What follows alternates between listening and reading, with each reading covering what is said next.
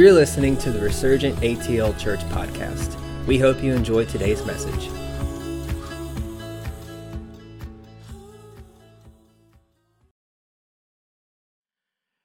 All right. Well, good to see every. Come on, Steve. Good to have everybody here today. Love that, Greg, when you say, "Come on, Steve." Come on, Steve. You need to let you need to let Greg tell you his story about Steve, okay? He used to do that all the time. We'd have Steve Backlund come here. He'd yell, Come on, Steve. And Steve said to me after the service, Man, who is that guy? He's so passionate about encouraging me. And I'm like, uh, Yeah, he's, he's, in, he's just passionate about encouraging people all the time. Hey, we had a birthday yesterday. Some a really special dude in the house, very unique guy, special artistic friend, and uh, amazing uh, photographer and artist, and just all around uh, guru. Brian Cohen. It was his birthday yesterday. Shout out to Brian. When I do know it's your birthday, I will give you a shout out. Okay. If I don't know it's your birthday, don't get mad at me. Okay. I can't I can't do anything if I don't know about it, you know. So, uh, would you say somebody had an anniversary? Does somebody have an anniversary the last couple days? Nope. All right, you missed your word of knowledge, Craig. That's okay. Could have swore. Okay. Listen, you, you you cruise Facebook so much, it's no telling whose anniversary it was yesterday. Craig's in touch, I'm telling you. They're not here. Okay. Hey, I want to talk today a little bit about some things that um, they're, they're not hard. It's just, I think it's good to have a refresher when we when we've got some new people here. Maybe you know or you don't know kind of what what our focus is and how we get, hopefully, how we get our messages and all those kind of things kind of stem and they flow around this, which is kingdom values create kingdom culture. Kingdom values create kingdom culture. And if you'll go ahead and put that slide up, uh, we've, the first one, yeah, sorry. Yeah. So there you go. Thank you, Melissa. I was like, well, I hope you know which one it is because oh, they're in order. She said they're in order. So so let me let me just kind of explain this a little bit. So you know, being being a part of Bethel Redding, and we've come out of this culture. Uh, we've adopted. They have thirteen that they thirteen core values. 13 kingdom core values that they really build their the ministry that they do around in redding and uh, being a part of that being a part of bethel atlanta we adopted these core values. Now, there, there are many core values, okay? But these are the ones that we really love to focus on, preach on, talk about, uh, try to model. And we'll just, I'm going to run through them real quick. God is good. Salvation creates joyful identity, responsive to grace, focused on his presence, creating healthy family. God's word transforms. Come on, somebody say yes to that one. God is still speaking Amen. Jesus empowers supernatural ministry. His kingdom is advancing, free and responsible. Honor affirms value, generous like my Father, and hope in a glorious church. Amen.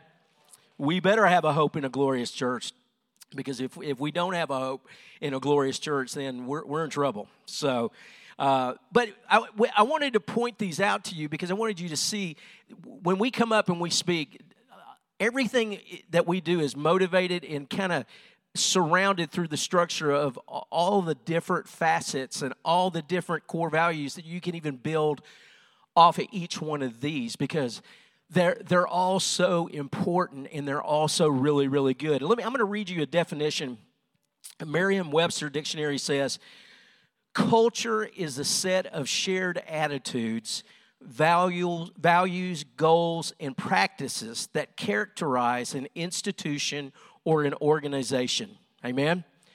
Our families, our workplaces, our neighborhoods, uh, our nation all have culture okay they all have a culture uh, if you ever ever heard the saying or when in rome do as the romans remember that and Rome had adopted this philosophy we're going to make the world Roman.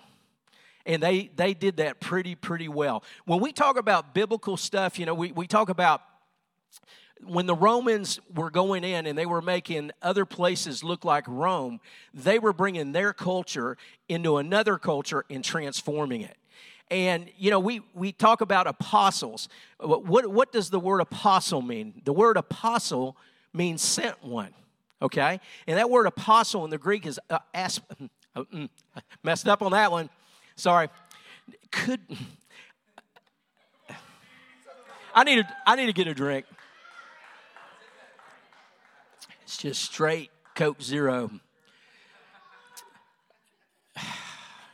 Dallas, I might need you to help me on this one. Apostolos, right? Did I get it? Okay. That's the Greek word for apostle. And you know what what Rome would do was they would have a general or an admiral take a fleet of ships or uh, several uh, uh, divisions of armies. They'd go into other countries or in towns. They'd take over the towns. And that general or that, or that uh, admiral, his job was to make the place he was sent to look like the place he was sent from. Amen? And so Jesus literally adopted this same principle and this same word when we talk about apostle. And we know he did because when we talk about the Lord's Prayer, he set us up for it because he said, Let your will be done on earth as it is in heaven. So, what was he saying? He was saying, My job, what I came to do was to make earth look like heaven which sounds so crazy. It's like, how could that happen? But he honestly, he believed that, he lived that, and he came to model, he came to model that for his disciples, but for the church. And so we see that that it was super successful. And when the Romans when the Romans did it, they took it everywhere they took it, they they were successful. They did a really amazing job with it. And you know, Rome was a powerhouse for a long, long time. But you know, we as humans, we need context provided for us by us in culture in order to understand ourselves and how to thrive in that place. We need to understand what culture does and what core value core values do. And you know, you might not be aware of it, but you have hundreds maybe you don't you don't even know that. I don't think I even knew this. You have hundreds of core values that are inside of your soul that are a part of who you are. And they they make you who you are. And for instance, if if someone doesn't believe in God or they don't believe that he exists, then this will impact what he values, especially around his beliefs, around miracles, the supernatural, and so on. But if one does believe that God exists, then his or her values will reflect the image that God values. Amen? It's always supposed to reflect uh, what God values. And I'll say this language alone, language alone does not create culture. It has to be modeled.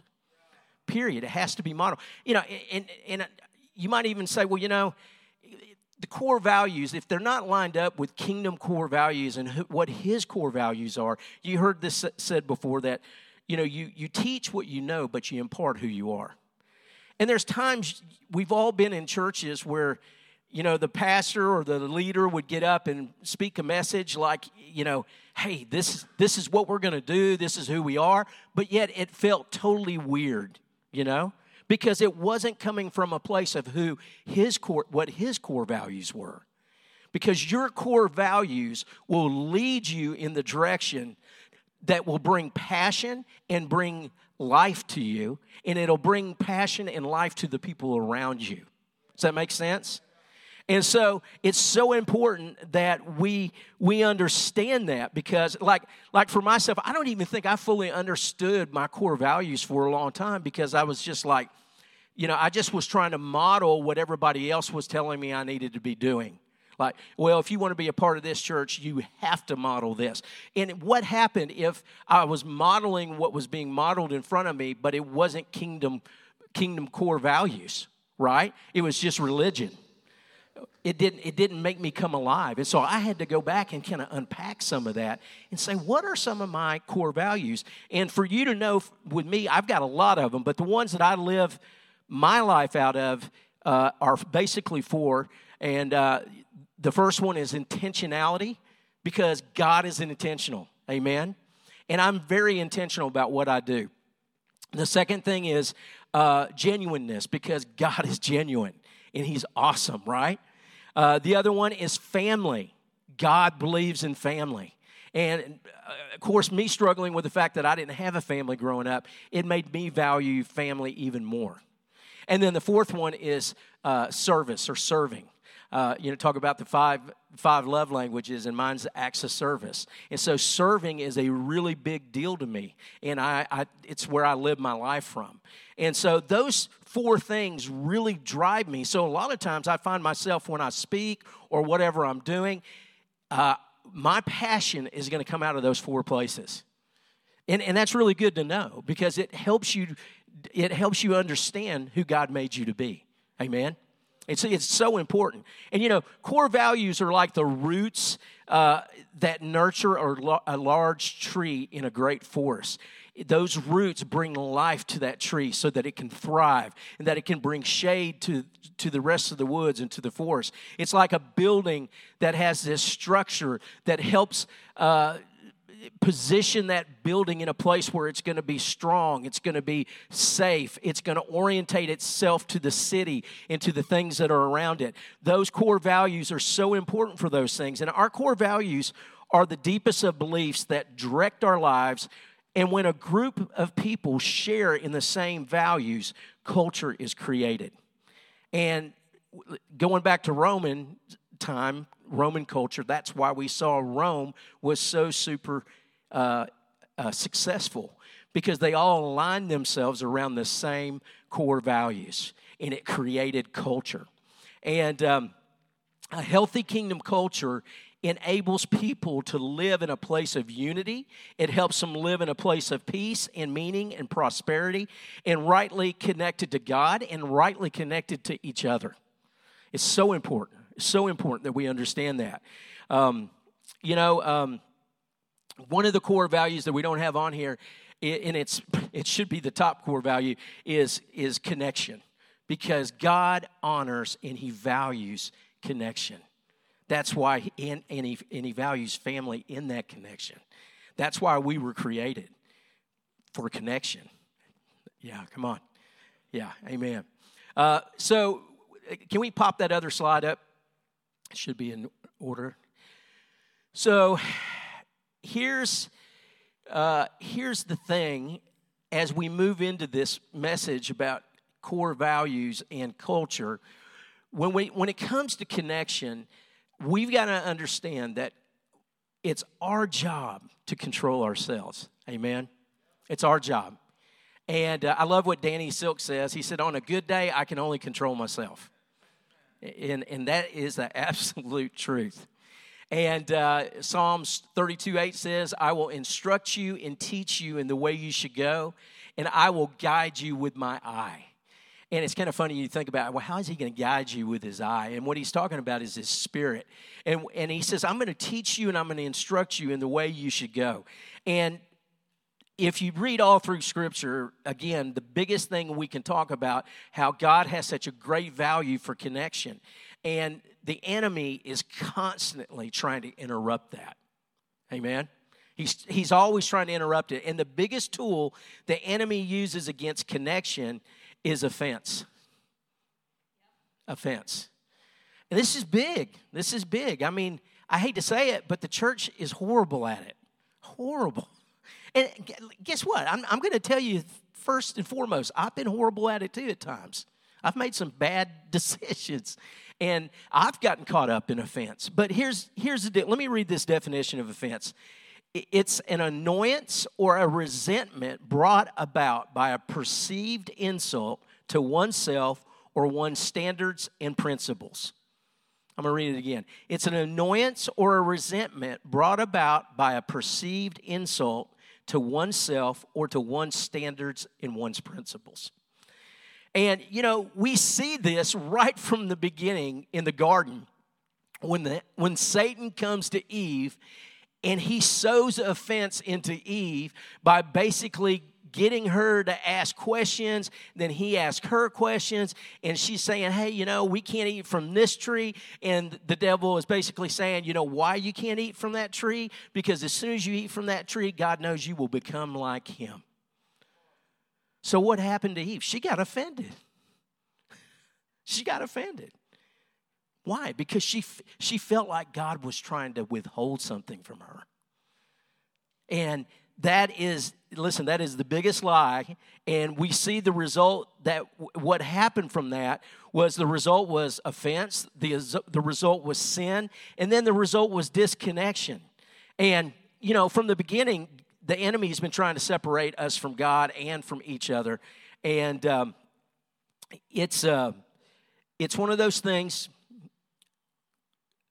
it's it's so easy to get caught into these things and we don't even see what the what the enemy is doing. Can we put that other slide up? Second corinthians 6 3 and uh, this is so important. It says giving no offense in anything that the ministry be not blamed now, the ministry is, is it talking about just our ministry? It's talking about the ministry of Jesus. It's talking about the church. Can you just imagine in the last decade how many people we've lost in the church because of this thing? Because of offense and because we right, didn't rightly divide the truth and because we didn't know how to do things in a healthy way. And you know, God gives us a free will and the ability to choose to be what kind of people we're going to be. Isn't that a beautiful thing? That's the thing about free will. Sometimes it feels like, oh, that stinks because it'd be so much easier if just God told us, okay, you got to do it this way. You got to, but He gives us free will. And in giving us free will, we have an opportunity every single day that we wake up, whether we're going to be powerful or we're going to be powerless. I mean, seriously. And there's been days I've woke up and I've been powerless. But that's not on Jesus. That's not on God. That's not on the Holy Spirit. It's on me. And there's been times, I mean, I, have repented of it a long time ago, but there's there's been times that the things that I've gotten offended in, it's hurt the ministry. And it's hurt the people around me. Can we be honest with each other, right? Come on. This is the biggest tool that the enemy uses in the church. Matter of fact, it's probably the, it's probably 99% of it. You know, we, we see it all the time. Oh, well, so and so looked at me that way. I'm offended. Or so and so didn't say a certain thing to me today. I'm offended. Or so and so didn't react the way I wanted them to react. I'm offended. Well, guess what? You got an opportunity to be powerful or powerless. And most of the time, those situations lie in the place of identity because your identity is not solid in Christ. Because if it was solid in Christ, you'd be powerful, you'd be thinking powerful. But because it's not, you become powerless. That's who you were before you met Christ, was powerless. Man, how many of you guys remember those days? You felt so powerless about everything. And, you know, powerless, the, the difference is powerless people, man, their language is so, so different. It, it's, I can't, I'll try if I have to, right? And, and powerless people create an anxiety driven environment where they blame the messes they create on other people. That's how powerless people react. Then, on the other hand, powerful people have language like, I can, I will. They take ownership, and their goal is to provide an environment of strength and safety. Amen. Proverbs 17 9 says, Whoever covers an offense seeks love, but he or she who repeats a matter, it says it separates close friends. Man, so that's so good. I mean, listen to that. Whoever covers an offense seeks love, but he or she who repeats a matter separates close friends. And you know, even in that realm, I've had to go back and look at some things I've done over the last year and a half, or even with sometimes with my own family, with not communicating how I felt about something. And then it turned into an offense. And all it did was because I didn't cover it in love and I, I reacted rather than responded, I created a huge mess. I'm just being vulnerable. Is that okay with you guys? I'm not perfect, okay? None of us are perfect. We're practicing to be perfect, right? That's good, Greg. And, um, you know, it, it's, it, every, again, like every day we get up, we have a choice to w- walk in a place of being powerful or believing lies that the enemy brings into our mind. And, and Joyce Meyer was always right about this the battlefield is the mind. I mean, the battlefield, this is where it all takes place. And we've got to get to a place where we don't we don't speak out those things that are going on our head until we get it under the microscope of truth and then let that thing just pull it out of us and, and make declarations on that day of who we are and who we are in Him. And, you know, if we want to win the, the battle between fear and love in our relationships, then we're going to have to make this decision above all others that no matter what we do, we're going to pursue the goal of connection. We're going to pursue it no matter what, no matter how hard it is, no matter how painful it is, no matter how much we want to just brush it off and just ignore it is the worst thing to do.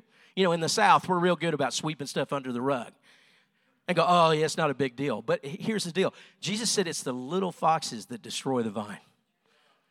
They keep coming in and they keep picking from that fruit. And before you know it, you don't have any fruit left. Because they, they come in undetected and they're shifty and they're smart. And that's how the enemy is. And so we got to recognize that. We've got to make a decision that we're not going to quit going after the, the pursuit of connection with people, even when it's hard. And, you know, I know this will this will be the best thing you, you, you'll do, but it's also the hardest thing. Let's put that next, this uh, next slide up. It's the hardest thing because it's, again, what, like Danny says, it's my job to control myself, and I don't get to control others as much as I want to. And as much as sometimes I'm in communication with somebody or I'm disagreeing with somebody and I want to just say, you've got to believe like I do, I can't control what they do. And when that happens, I've got to understand that it's, I've got to respond to that situation instead of react to that situation. And, and understand that I just have to control myself. And the main thing I got to do, I have to control myself towards love. And I've got to remind myself that love covers everything. Love covers a multitude of sins. It covers a multitude of trans, uh, transgressions. Number two thing you got to do is my number one goal and priority in relationships is building and protecting connection. These two things, if we can commit to these two things and we can say these things and focus on these things, it is going to help us in our relationships like just unbelievable. It's like it, it's going to take us to a whole nother level. You know, when I was at Bethel, Atlanta, we, we modeled what we called a culture of confrontation. Doesn't that sound fun? A culture of confrontation. Man, just hearing that word confrontation is so scary. It's, it's hearing that word, it immediately gives me thoughts, probably gives you thoughts about uh, pain, hurt, aggression, yelling, arguing, and rejection. You know, right? When you think about that. And confrontation, people run from confrontation, they run from it. But what we were trying to model was you can literally run to it and do it in a different way, and it can be healthy. But we've got to go back and retrain ourselves to know how to use the kind of language that aligns us with heaven's language so that we can we can bring health to a situation. And uh, you know m- most of the time we we've seen it done uh, we, we've seen it done wrong. When we talk about confrontation confrontation means hey i want to come to you and tell you everything that you've done wrong. And i want you to sit there and i want you to take your lumps and i want you to like it. Right and, the, and the, you come out of those meetings and you don't feel good about yourself. Why? Because the goal was not for connection. The goal was to tell you what a horrible individual you were and how you adversely affected me in my life. Love had nothing to do with it, it had to do with me personally. And when we see that modeled, then when you hear the word, you know, again, we talk about healthy confrontation, a culture of confrontation. We don't want to have anything to do with it. And, uh, you know, a true culture of confrontation models honor and love, and the goal is always protecting that connection. That's the goal. That is the goal. And if that's not the goal, then, th- then that, that time of connection needs to be just dumped. It needs to be washed. And, and you not take it personal because it's, it's not about you, it's about the other person. And, uh, you know, God's always been uh, it's God has always been about connection and it'll never change. You know, even after Adam and Eve sinned, God wasn't running away from Adam and Eve. What was He doing? He was walking through the garden looking for them, calling out to them. Who was the ones that ran? Adam and Eve. They were running away from connection because of shame. God never ran from them. He didn't go in and go, okay, angels, I want you to go take these two people and I want you to kick them out of the garden. I want you to take them, I want you to kick them out of here. And he said, I don't want to have anything to do with them. That, w- that was not who God was. He's not an absentee landlord, right? Because an absentee landlord doesn't want to have any connection with you. He just wants his money or he just want, wants what he wants. And if he doesn't get it, he'll just send somebody else to do the dirty work. There's no connection there. No, God came after them. Why? Because He's a good and He's a loving Father. Those traits of who He is live on the inside of you. And we all have the ability to walk in a place of truth. We have a walk, we have the ability to walk in a place of being powerful you know, here's a definition of, here's another word for the definition of confrontation it's a meeting of persons face to face, an open conflict of opposing ideas. I want to read that again because that's good. It's a meeting of persons face to face with an open conflict of opposing ideas. How many of you how many of you men and women in here that are married, you have face-to-face meetings with your husband and your spouse with opposing ideas? Right? All the time, every day. Might not be every day, but a lot.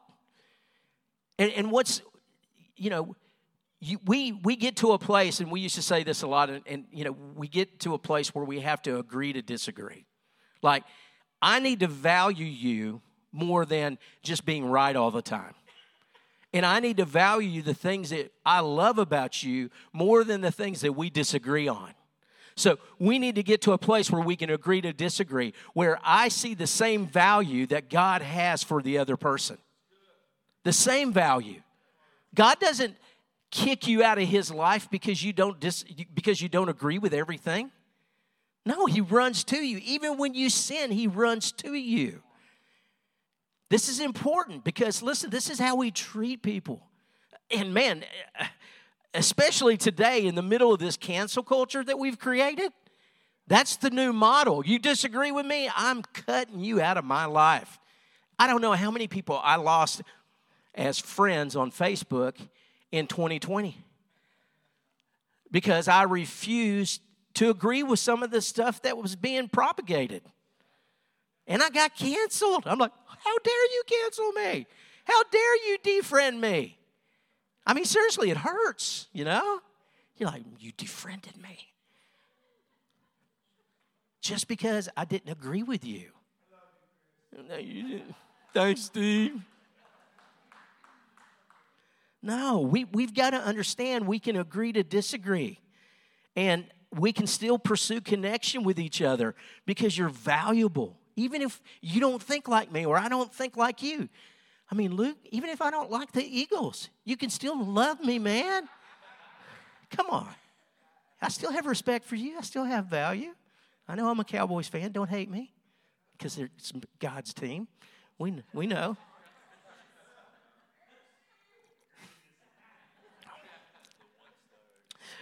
Anyway. Yes, yeah. Sorry. Sorry. Let me reel it back in. Let me reel it back in. Jake's offended. Oh, Lord. Oh, man. Okay, I got to find out where I'm back. First, First Peter 4 8 says, above all, somebody's texting me right now. I'm canceling you. I'm just kidding. Is it you, Luke? No, I'm just kidding. I see your hands. First Peter 4 8, above all, keep loving one another earnestly. Why? Since love covers a multitude of sins. Man, how many people could have benefited from that in 2020, including me? Man, we, we, we've got to get good at this, guys, and the church sucks at it. Sorry, that's a bad word, but I'm just telling you, they do. Dallas, would you agree with that? Okay. Dallas is my cheerleader. Thanks, Dallas. He's also my pocket th- th- theologian and pocket uh, Bible historian. And because your name's Dallas, you're my homie. So, yeah. Um, you know, here, here's the thing it, it's amazing how much you can strengthen a relational connection and resolve relational problems when you communicate love, right? I mean, really, it is. But it's a tragedy when we go into this cancel culture thing because that can't happen in a cancel culture. Because we don't, we can't agree to disagree on anything. We just, you're out. We, we don't value anything about you. And, um, you know, the thing I've learned over the years, which it's taken, you know, I'm a little slow sometimes, but, you know, each display of love that we show towards somebody, this, this is big, is an act of spiritual warfare. You know why? Because love dismantles fear and it dismantles anxiety, it dismantles hate, it dismantles a whole plethora of things that only love can do. And it creates an environment where there's safety. I don't think I've ever been in a relationship or been in a conversation where if I came in with love, that it didn't end really well. I remember, if I said his name, you probably know who he is, but I'm not going to do that to him. So, but I remember uh, a while back, a while back, probably like seven or eight years ago, I was in a counseling session uh, for a marriage that was broken and separated, and and, the, and I was in in a room with a, a, a man, and he was telling me all the things that were wrong with his wife, and then he was telling me all the things that he had done, and there was a part of me that got angry with him because I thought he was a jerk. Can I say that? I thought he was a jerk. I actually said something ugly to him. Uh, but here's the deal it, it was a shocker. Like, shock, it shocked him and it shocked me. I mean, seriously, I said, I said some it was shocking, okay? Because something inside of me welled up. But I believe it well, and, and I've never had this happen again. So I knew it was supernatural and it was God. I mean, seriously. Something in me welled up, and when that came out, and it was, I said something ugly, it came out in love. It's craziest thing I've ever experienced in my life. I, I, I don't suggest doing it, okay? Because you, you might get in a fight. But that day, that moment, God was on it. Because love was behind it. My heart was broken for this guy. And when I did it, instead of him rising up and getting mad, he broke down. I'm talking a six foot two, three guy, 250 pounds on the floor crying like a baby. And then I just literally fell on top of him and, and cried on top of him. Literally, I was like, thank you, God, he didn't beat me up. You know? This is a true story. I'm not lying, guys. It was, if you'd have walked in that room, it'd have been really awkward right at that moment. But I'm telling you, it worked. Why? Because love never fails. Every act of love is an act of spiritual warfare because it diffuses the anxiety and the fear and the shame. I mean, seriously, I mean, it's the most amazing thing. Why? Because it invites each person to bring his or her best self forward in the relationship. And it communicates this. This is how it, you do this, you can practice this. When you go into a situation with somebody where you've been offended, and you go in with the sole purpose of connection and healing that relationship, God will work on your behalf. And when you come in with language like, this is how made, this is how it made me feel. This is how it affected me. This is how I experienced you. And you do it in a place of love. That person, 99% of the time, is, is gonna, they're, they're gonna, they're gonna make it right with you. Why? Because you led with love. You didn't lead with accusation. You didn't lead with judgment. You didn't lead with, lead with pointing a finger. You were saying, This is how I experienced you. I'm not judging you, I, I value you. But when you do that, man, it creates this environment where people can connect, talk, heal, change, which is incredible. We, we had a situation a couple weeks ago between a couple leaders, and they did the exact same thing. They went to each other. This is how I experienced you. This is how I felt. This is how you made me feel. And guess what? It ended really well. Why? Because the goal is connection. The goal is not to tear somebody down and devalue them. Because that's not what God does to you, right? And, and if He does, then you're not, you're not hearing from the Lord, from the Father. You're hearing from the enemy. Because God's not like that. God's a loving God. God's been misrepresented for a long time for a long time. And we've got to get better at being powerful, powerful people that understand that we can bring peace and comfort to an anxiety ridden environment. Scared people will always show you their worst, okay? They will. They, they will. They will come out swinging. They will come out fighting. They will come out biting, punching, all kinds of stuff. Scared people will show you their worst, but when they feel loved and honored, they will usually show up and show up and show you their best. And this is this is true the majority of the time. Now, sometimes you're uh, every now and then you're going to get a case where that person is not going to show up, and that person is not going to walk in love. That person is not going to be repentive, and that person is going to be mad. Why? Because you just said no and you drew a line in the sand. And powerless people don't like you saying no because they want they want to suck you dry. I'm serious, guys. This is the truth, right? Okay. I've had a lot of them suck me dry, let me tell you. You know whose fault it was? It wasn't their fault. It was my fault because I didn't set up a boundary. So we set up those boundaries and we say, hey, you know what? I'm not going to give you permission to have free access into my life like you used to because it's not healthy. And, and you're not worried about how it affects me. And you're not showing any kind of repentance in this in a good way. So therefore, I'm not going to give you access to me like I used to. And there's nothing wrong with that. You're still walking in love. You really are. All you're doing is saying, hey, I need I need some change behavior. Without change behavior, there's you, you don't see the fruit of repentance. Repent means to what? Change. Change. Change your mind. Turn around. Change. You know, um, trust isn't built in the absence of mistakes, but in how we clean up a mess. Trust isn't built in the absence of mistakes, but how we clean up a mess. If you're not willing to clean up a mess, how am I going to trust you? Should I trust you with, with my life, my time, my resources? No, because you weren't willing to clean up your mess. And that sounds really hard, but we, we have to hold people accountable. Right?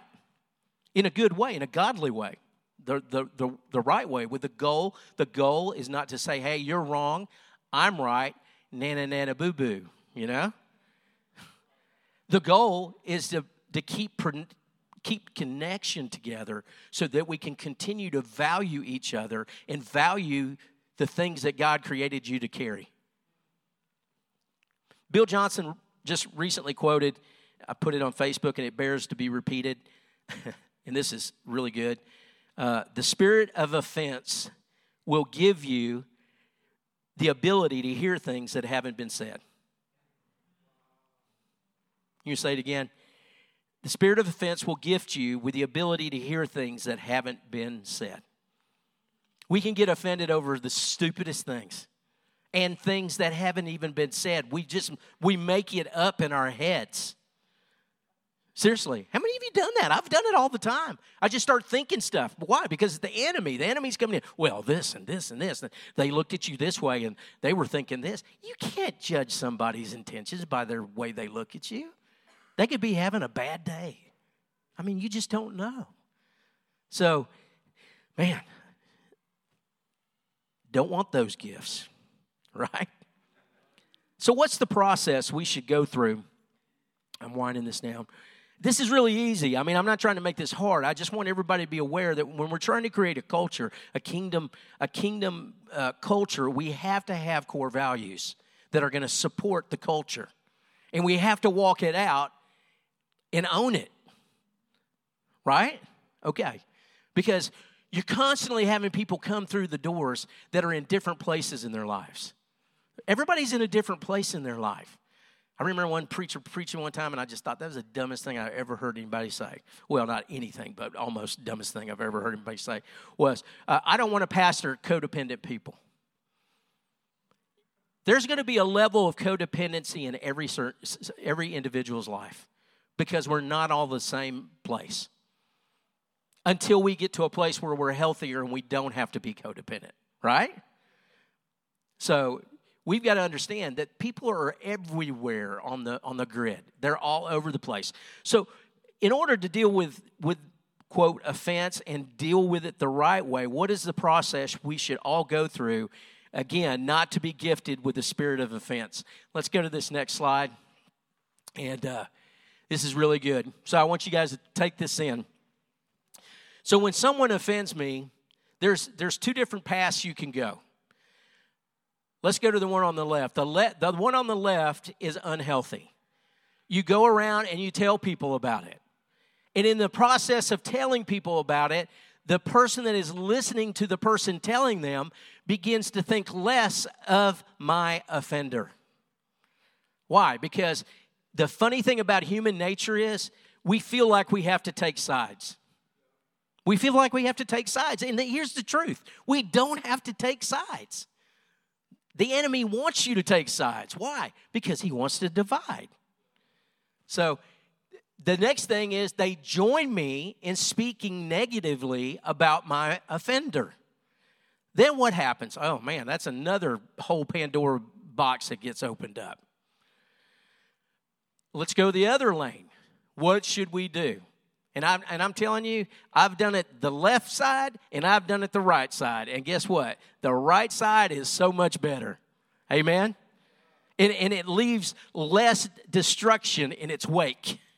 All right? Go directly to God in prayer first. Wow, that's a novel thought. Mm. Go to God first in prayer. Why? Because He listens to me and He gives me His perspective. What is his perspective? A heavenly perspective, a heavenly value for the creation.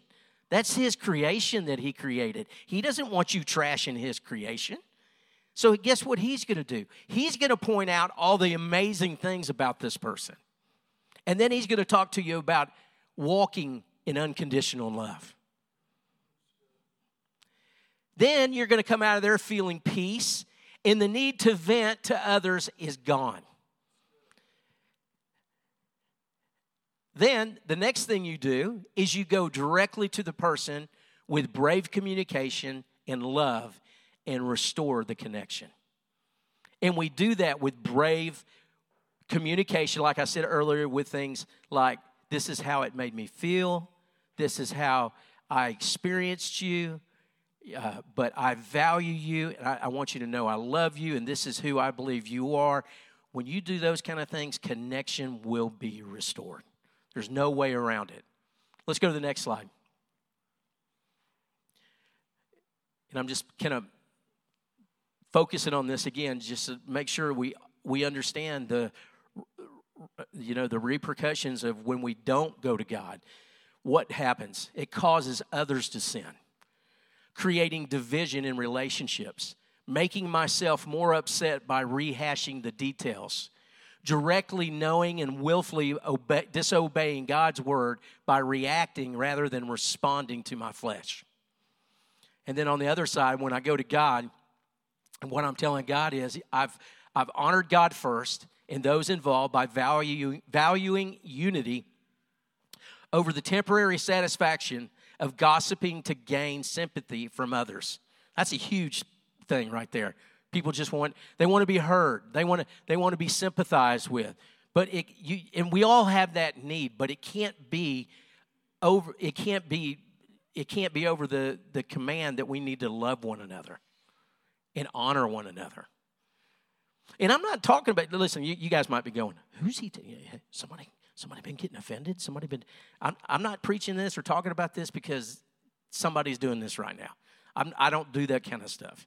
This is just one of, we're going to start unpacking core, kingdom core values and the things that we need to do as kingdom believers and, and kingdom followers to be able to advance his kingdom in a healthy way. Amen.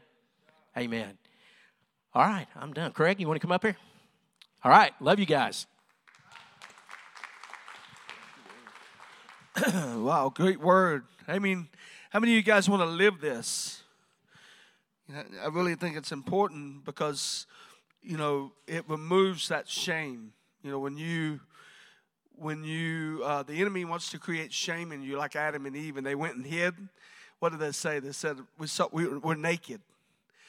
And the reality is, I don't know if you've ever heard the statement by John Maxwell, but the higher you go in life, he said leadership. We all lead, we all have influence. The higher we go, the more you see they're behind. And it's the ability, honestly, to see each other at our lowest moment, naked, and still see each other the way God sees us. And it's so important. And I believe that if we don't master that, we'll never be a supernatural culture right? So stand to your feet. Um, I don't have anything deep. I've got a couple. Uh, I really felt like during worship, just hold your hands out. And this is really tied to what Chris just talked about. I really felt Psalms 126 um, in the Passion Translation really came up, and it really was the end result of us receiving this message, practicing this message, and living this out on a daily basis. And this is what it says it was like a dream come true. It was like a dream come true when you freed us from our bondage and brought us back to Zion. We laughed and laughed and overflowed with gladness. We were, we were, le- we were left shouting for joy and singing your praise. All the nations saw it and joined in, saying, The Lord has done great miracles for them.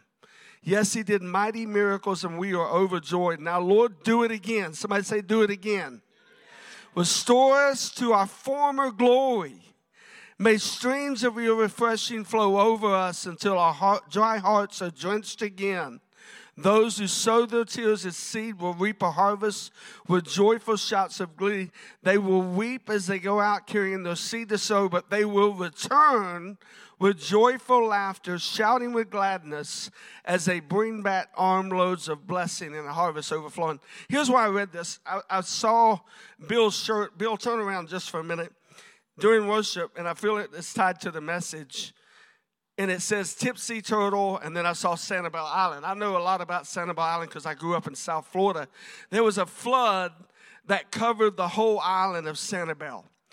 And so the word tipsy is that God is going to fill us so much with this message of learning to see each other, view each other properly, and to walk without offense, to be unoffendable, that we're going to be tipsy turvy. We're going to be constantly overflowing with joy. Come on, did you get that? So hold your hands out. When we have when, when we allow the enemy to disconnect us from community, we lose our joy. And I declare right now that God is restoring joy to you as you learn and live out this message, He's restoring joy in your relationships. He's restoring joy in your finances. He's restoring joy in your, uh, even in the places of where you, in a job that you do not like. It's possible to live with so much joy that you're still overflowing with joy. So I just declare that over you right now. Secondly, you're going to be able to dream again. When we do, when we receive this message and live it out on a daily basis, when you disconnect, you lose your ability to dream. Isn't that right, Jake? So I just I declare there's a I feel the anointing right now. There's a restoration of dreaming in this place where you have not been able to see beyond your circumstance and situation, and your eyes are going to be healed and opened up so that you can see the future properly through the eyes of the Father with eternal perspective and redemptive nature, and you're going to break through what you thought was a stud season is going to become your dream season. Wow. And then, thirdly, Sanibel was covered with a flood. I believe the Lord wants to flood us with His presence and His glory and His goodness. So I just release that over you right now that God is healing relationships. God is healing relationships. God is going to make you unoffendable. Lord, I ask you right now, Father, just lift your hands to heaven. We just we receive this message. Let us be such a community that walks this out that we become a we're restored to our former glory. The place of the commanded blessing, the place of unity, the place of love, and the world will look at Zion and say, We must go to Zion. We must return to Zion. The, that we will actually attract the world to us because we have we live in a different way. Man, I just released it. Father, as we go out this week, give us the courage to live this out even in our workplace, live it out in our home, live it out in every, every part of life. Let the anointing flow over this right now, Father. And Lord, we ask that you would give us courage to invite people this week, to invite them to come next week, God. I just felt like the Lord said that there's some people that you have been praying for to have an encounter with Jesus, the reason they have not yet had that encounter is because we have allowed offense to come into our life. And that God is removing the offense, and the people that you've been praying for are going to begin to come. They're going to begin to come. They're going to walk into Zion. So, Father, we pray for that. We pray for this week. I just release healing. I want to ask the prayer team to come up. If you do need prayer, let's give God praise for what He's done today. Come on.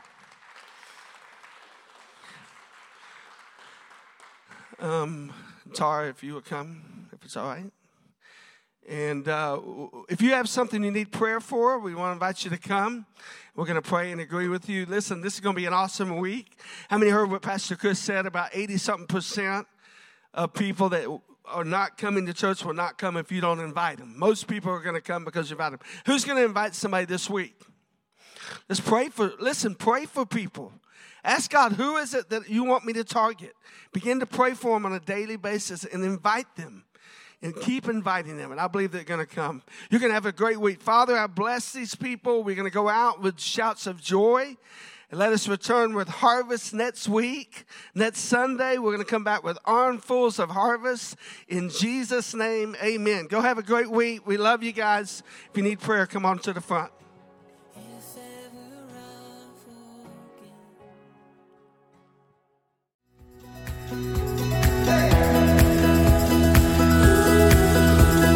For more resources and information about Resurgent ATL, please visit our website